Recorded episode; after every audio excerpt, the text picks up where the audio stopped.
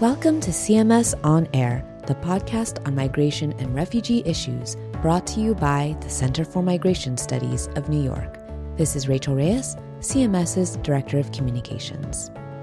In this episode, we speak with Paola Piscitelli, who is the president of the community of Sant'Egidio, USA. In order to provide a solution to the many victims and the risks run by migrants crossing the Mediterranean, the Sant'Egidio community and the Federation of Evangelical Churches in Italy signed an agreement on December 16, 2015, with the Interior and Foreign Ministries to open humanitarian corridors. This would allow a thousand refugees in vulnerable conditions, currently in Lebanon, to travel to Italy over a two year period with visas issued for humanitarian reasons, a procedure already in European law. Pope Francis has supported and encouraged this initiative. During his Angelus on March 6, 2016, the Holy Father stated, As a concrete sign of commitment to peace and life, I want to mention and express admiration for humanitarian corridors in favor of refugees, launched recently in Italy. This pilot project, which combines solidarity and security, allows one to help people fleeing war and violence, as the hundred refugees who have already been transferred to Italy, including sick children, disabled people, war widows with children, and the elderly. I also welcome this initiative because it is an ecumenical one, supported by the community of Sant'Egidio, the Italian Federation of Evangelical Churches, and the Waldensian and Methodist churches. Thank you, Paola, for joining us. To begin our conversation, could you please introduce yourself and discuss your work with the community of Sant'Egidio? Um, my name is Paola Piscitelli. I met the community kind of 40 years ago, or maybe a little more, when I was in high school in uh, Rome, in Italy. And Rome, Italy is the place where the community started in 1968. So we are going rapidly, actually, in February towards our 50th anniversary. And uh, um, at the moment, I came to New York 25 years ago, where I live now, and I coordinate um, the activities and the programs of the community in the United States.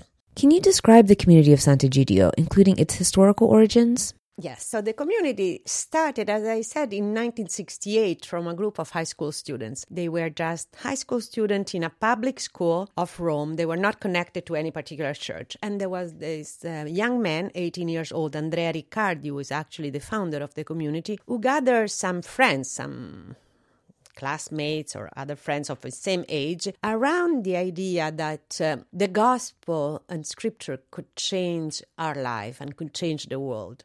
It was a time of unrest, um, the 60s in, all over the world, but also in Italy. It was the time after the Second Vatican Council.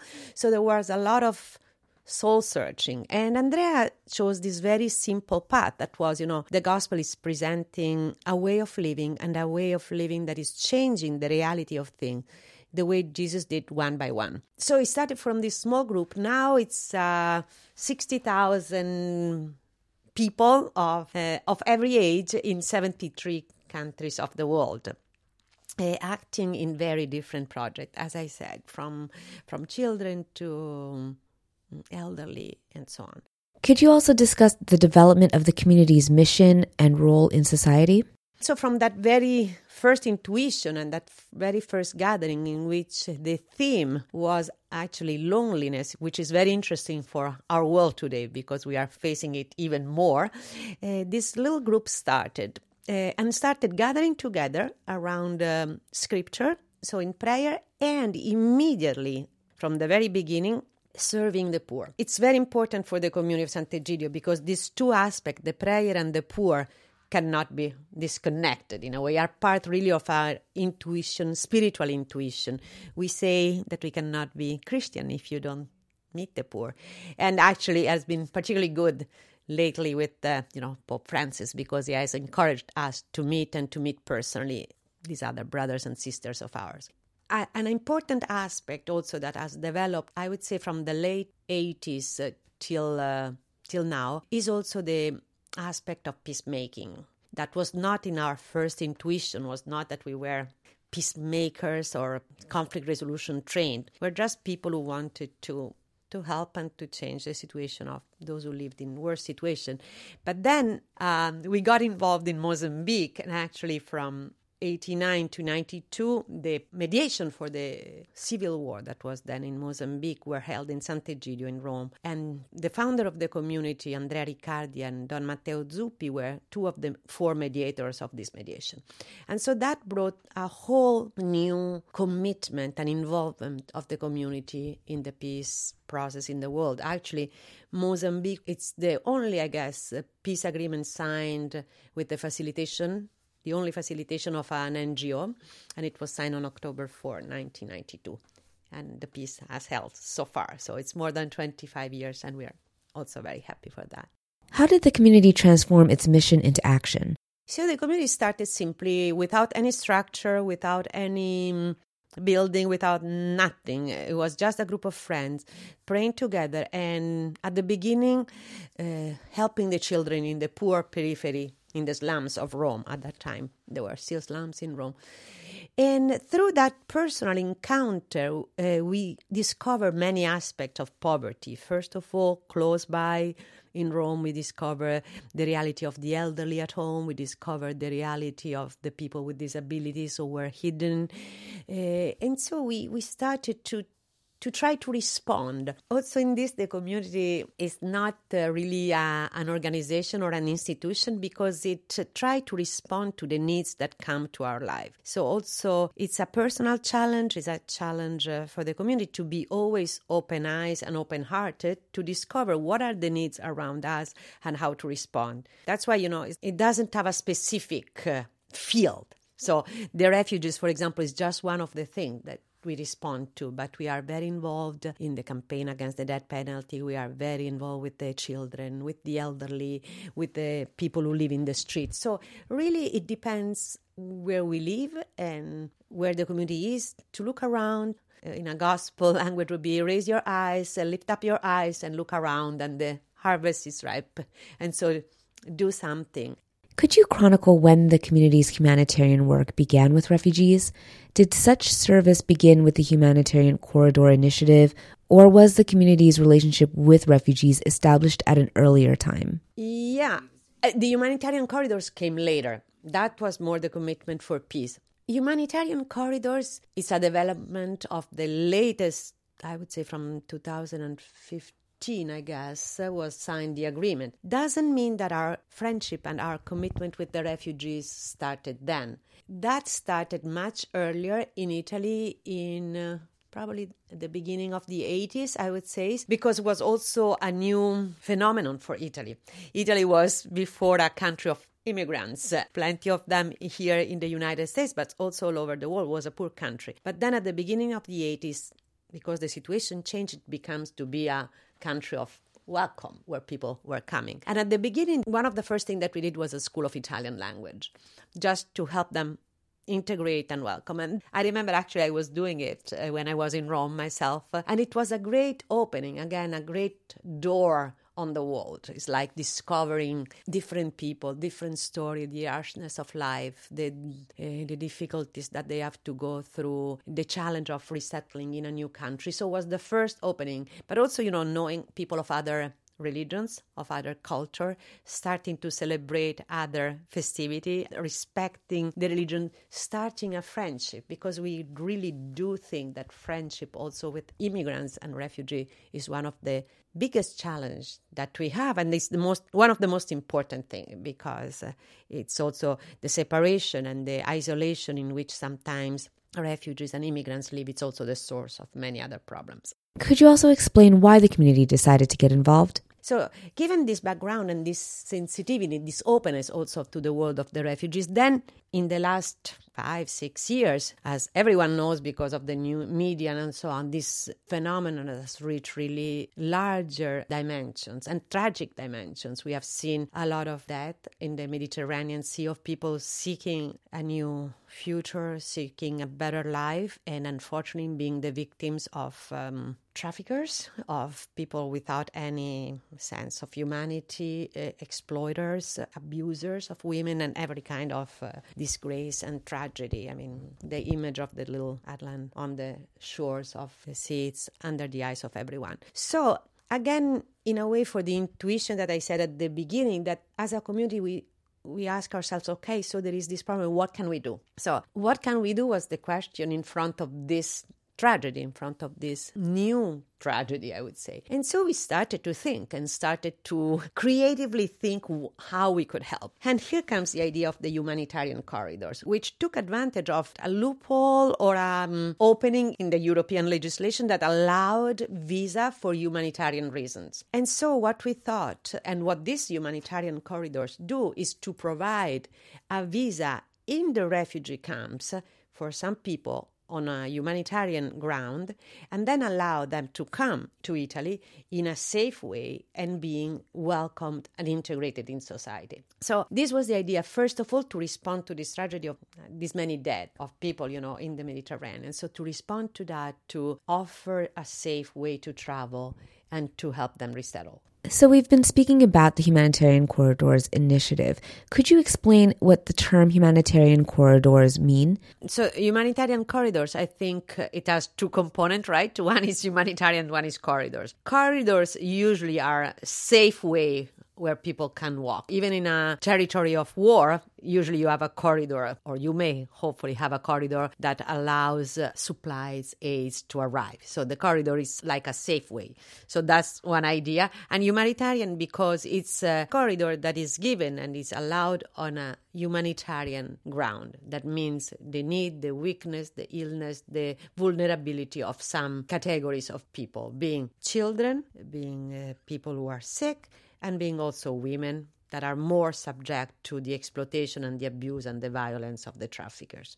There was a last episode, I think, at the beginning of the month in Italy. Again, a certain number of women find dead on a ship, only women, 30 maybe or more than that.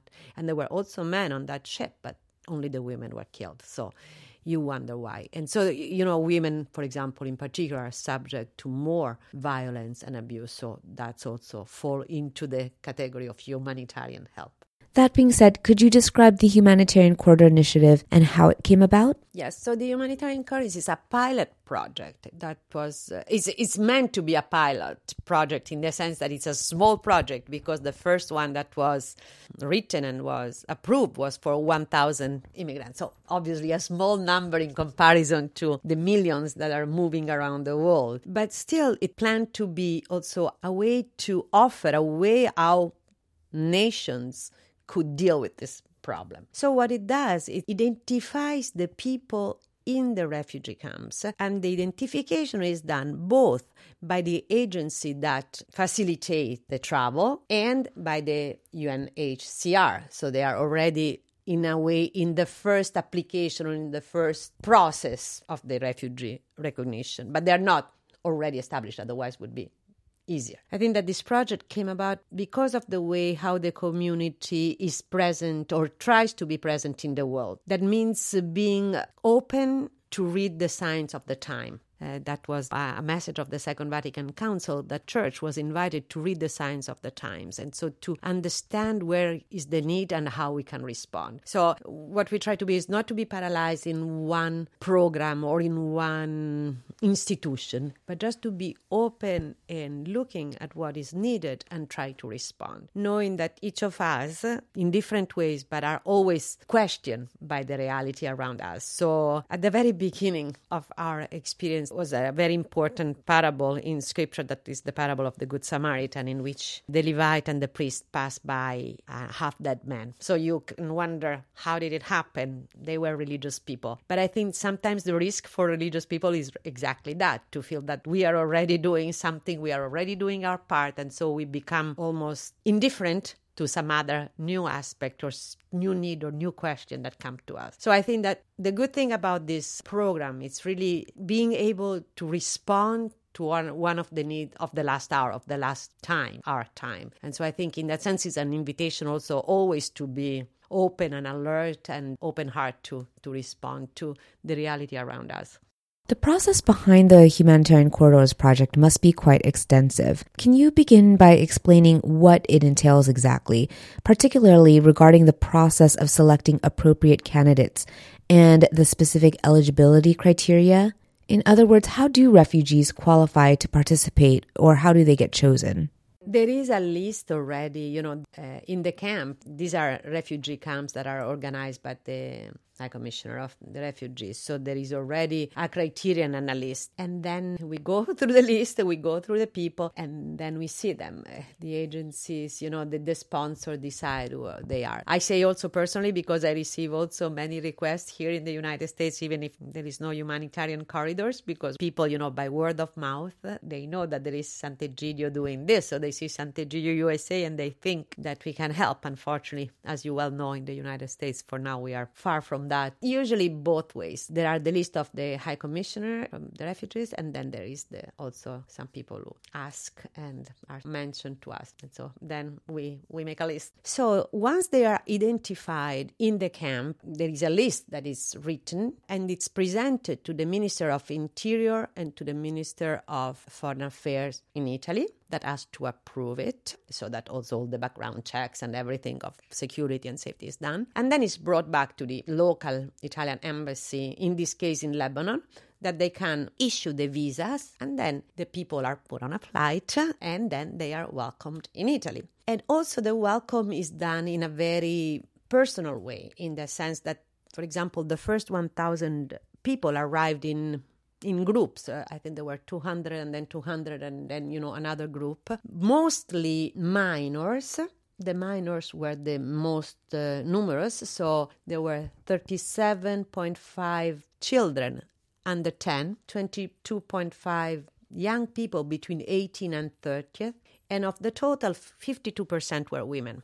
And so, in that sense, you can see also uh, how the people were more vulnerable. I mean, that the categories of people also were chosen could benefit also this program are really have to fall into the category of vulnerability. So there are women, children, people with illness, uh, very old people also that are in danger in the camp. Because this is also the deal with the humanitarian visa.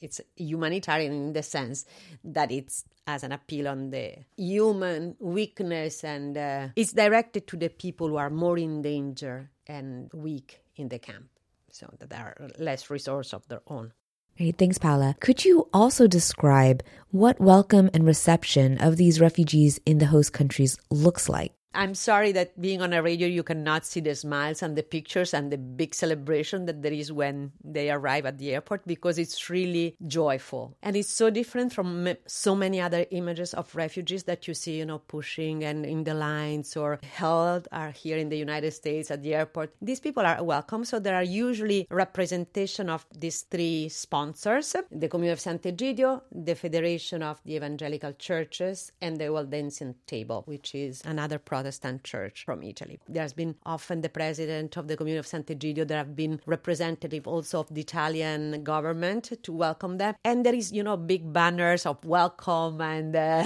clapping of hands. And really, it's a joyful moment. From them, they are already assigned to the different sponsor and brought in addressed to the families or to the places where they have to be. So some of them, because of the transportation, obviously the plane arrive in Rome, which is the main airport, but then they are eventually brought by bus or by train or directly to their place of destination. So it's a very direct welcome. And once they arrive in the place of welcome, they do the regular path of all the refugees. So they have to present to the local authorities of security so that they can start the regular application for refugees because this is like a it's a visa that allowed them to enter, but it's not per se their refugees recognition. So they have to apply for the it's like the first stage of that process. So they have to apply. So, but to do it faster and smoother. So in the first month that the they arrive, the agency take care of that, the, the, sponsor take care of that, and they do it all together. They are, you know, provided a job. They are taught Italian, so they are inserted in the school. The children are immediately registered at school. So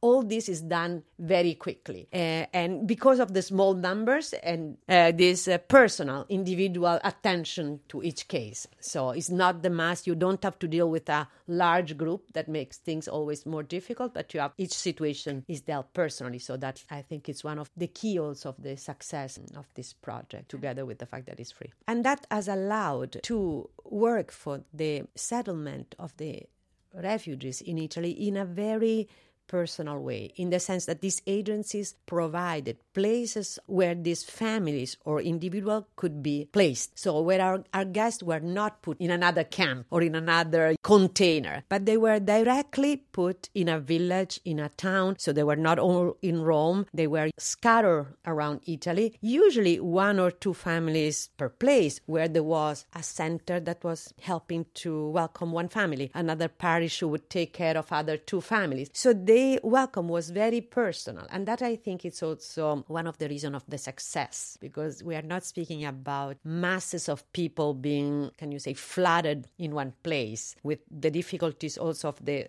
welcoming place to absorb them. But it's really something tailored on the family and on the person. This is all done by the agency who run the project. And they take charge also economically of everything. So this is very important because this doesn't cost anything to the government practically. Previously, you mentioned that many of the refugees are young people or minors. Do they come with their family or are they unaccompanied?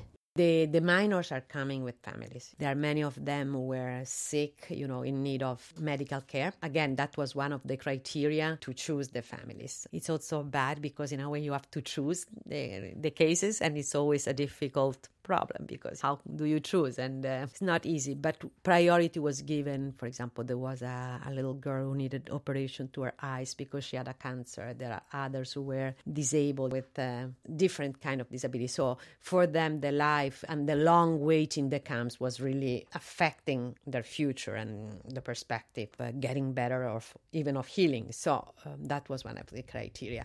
And we try also to, to preserve that, to keep the families together because it it's meaningful because you need that support. And one of the tragedies of this whole phenomenon is the separation. Sometimes you receive this letter I have my mother here, my father there, you know, my sister is in another place. And so it's, uh, you are completely then left alone, difficult to contact. Another thing that we provide, for example, when they arrive, uh, a telephone, a telephone number with the data, with the Wi Fi, because so that they can be in touch with the rest of the families. You know, we try to be attentive even to the smaller needs that, in fact, are essential for their life. Being in contact with your family is not an extra, it's not a luxury item. It's something that really makes your life uh, possible, livable, balanced, and uh, happier, which prevent a lot of other problems. What is involved in selecting and then preparing a host community to receive refugees? In order to have a family, let's say, sent to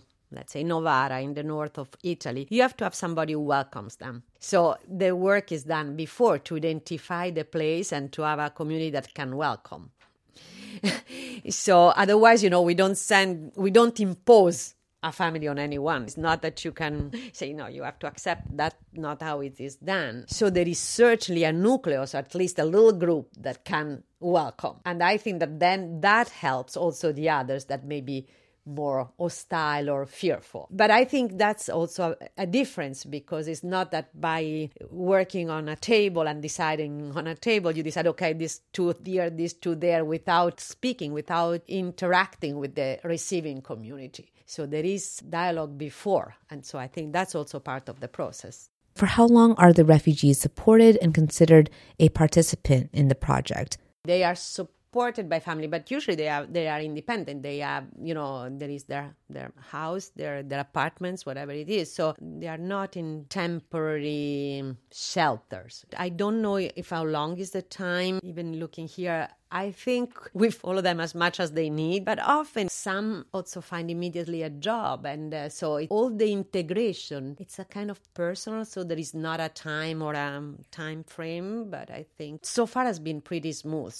So, could you describe then the successes that this initiative has had?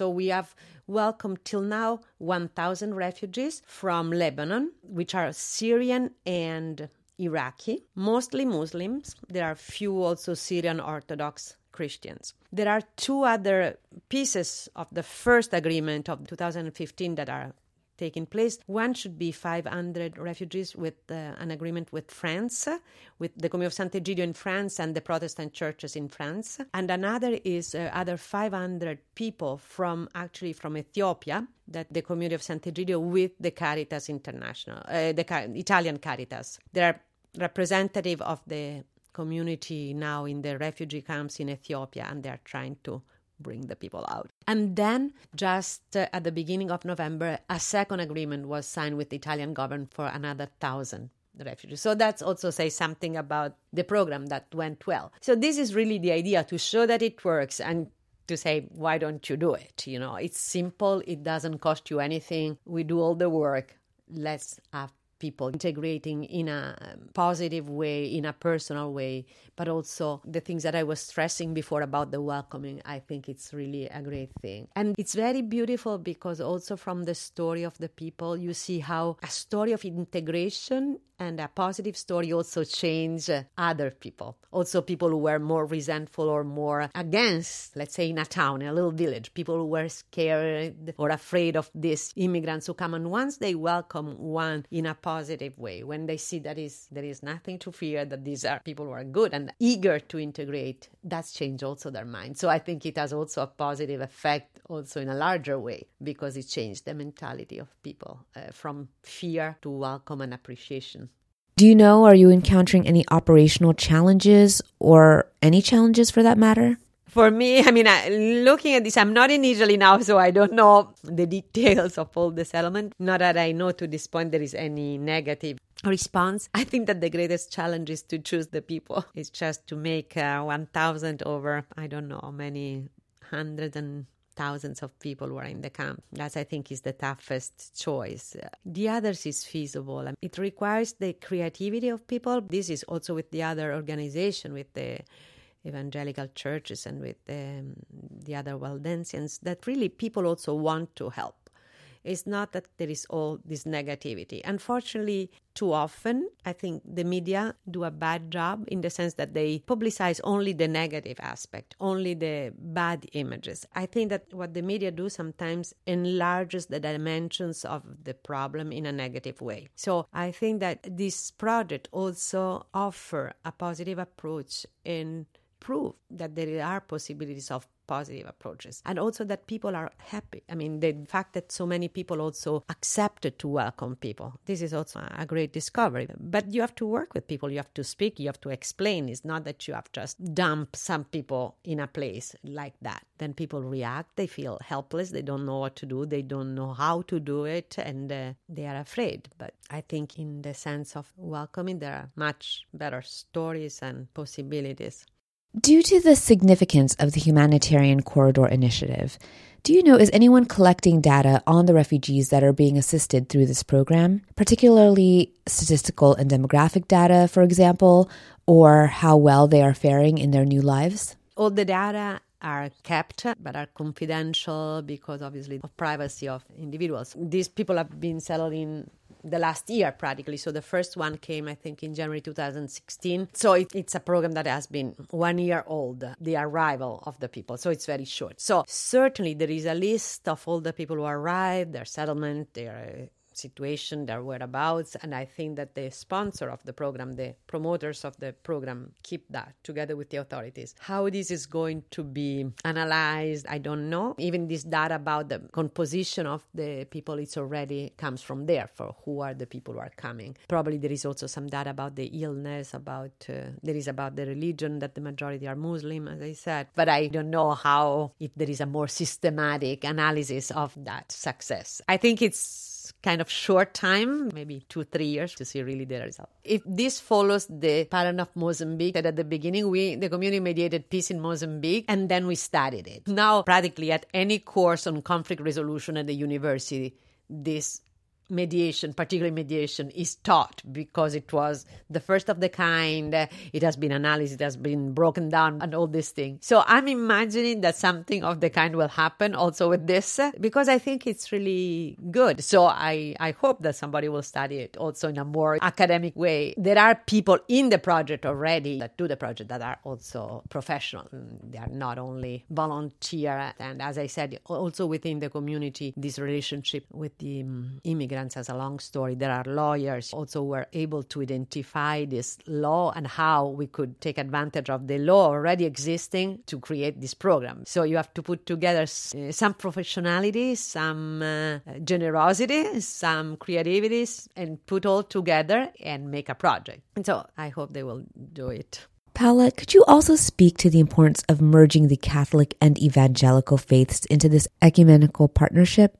The Pope praised that this initiative is because it has been not only Catholic. We have a call to unity that has been, you know, a long process, and sometimes it has been more academic or uh, intellectual. But this, I think, there is much that Christian can do together on the ground and uh, joining forces and their unquestionable desire to help others. Uh, that it's a commandment, and it is our request comes directly from our faith. And so I think, in that sense, the possibility and showing also to the world that there are Christians together, united, who can respond to it. I think it's a great message. Are there any other efforts, such as specific programs or services, that the community of Sant'Egidio is carrying out in an attempt to aid or support migrants, particularly refugees? The programs of the community for refugees are very large. In uh, in Italy, as I said, started with the School of Italian, and it goes really to a full welcome of the tradition, of the cultures, of embracing that, of knowing, of studying, of acknowledging the difference, but also welcoming the difference. So it goes from from the language, but then it's celebrating uh, the holidays together in very concrete help in doing the papers or introducing them to the world. Uh, to the job market and so on. In many other countries, there is this aspect where the community is, there are the schools of language, whatever language is the one that needs to be taught. In the United States, lately, just a few months ago, we started a school of English in Boston for immigrants, mostly for Hispanic immigrants. Something also that we try to do is the integration. So, something that we did especially with young immigrants in Italy and in Europe is a movement called People of Peace, which is a movement of people of different faith and background, but are willing to work for peace, to volunteer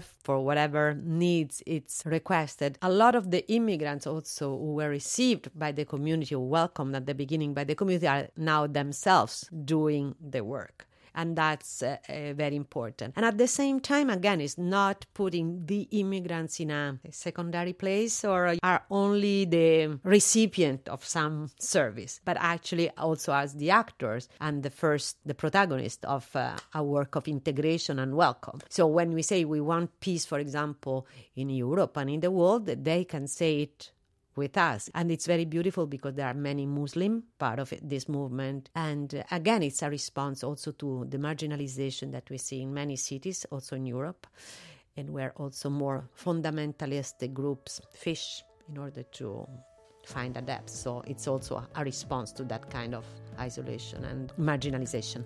Great. Thank you, Paola. So, just one last question. Is there anything else you'd like to add? Any final words for our listeners? Thank you for having me and uh, thank you for this conversation. I I hope that it also will rise some interest and some desire to do more and to create ways in which uh, we can welcome refugees and have them as our neighbors in our cities. Paola Piscitelli is the president of the community of Santa Sant'Egidio USA. To learn more about the community of Santa Sant'Egidio USA, visit www.sant'egidiousa.org. That's S A N T E G I D I O U S A dot org. CMS's theme music is provided by Danny Duberstein and the Music Case. Special thanks to Olivia Soderini for providing assistance with the recording and transcription of this episode. To learn more about the Center for Migration Studies of New York, visit us at cmsny.org.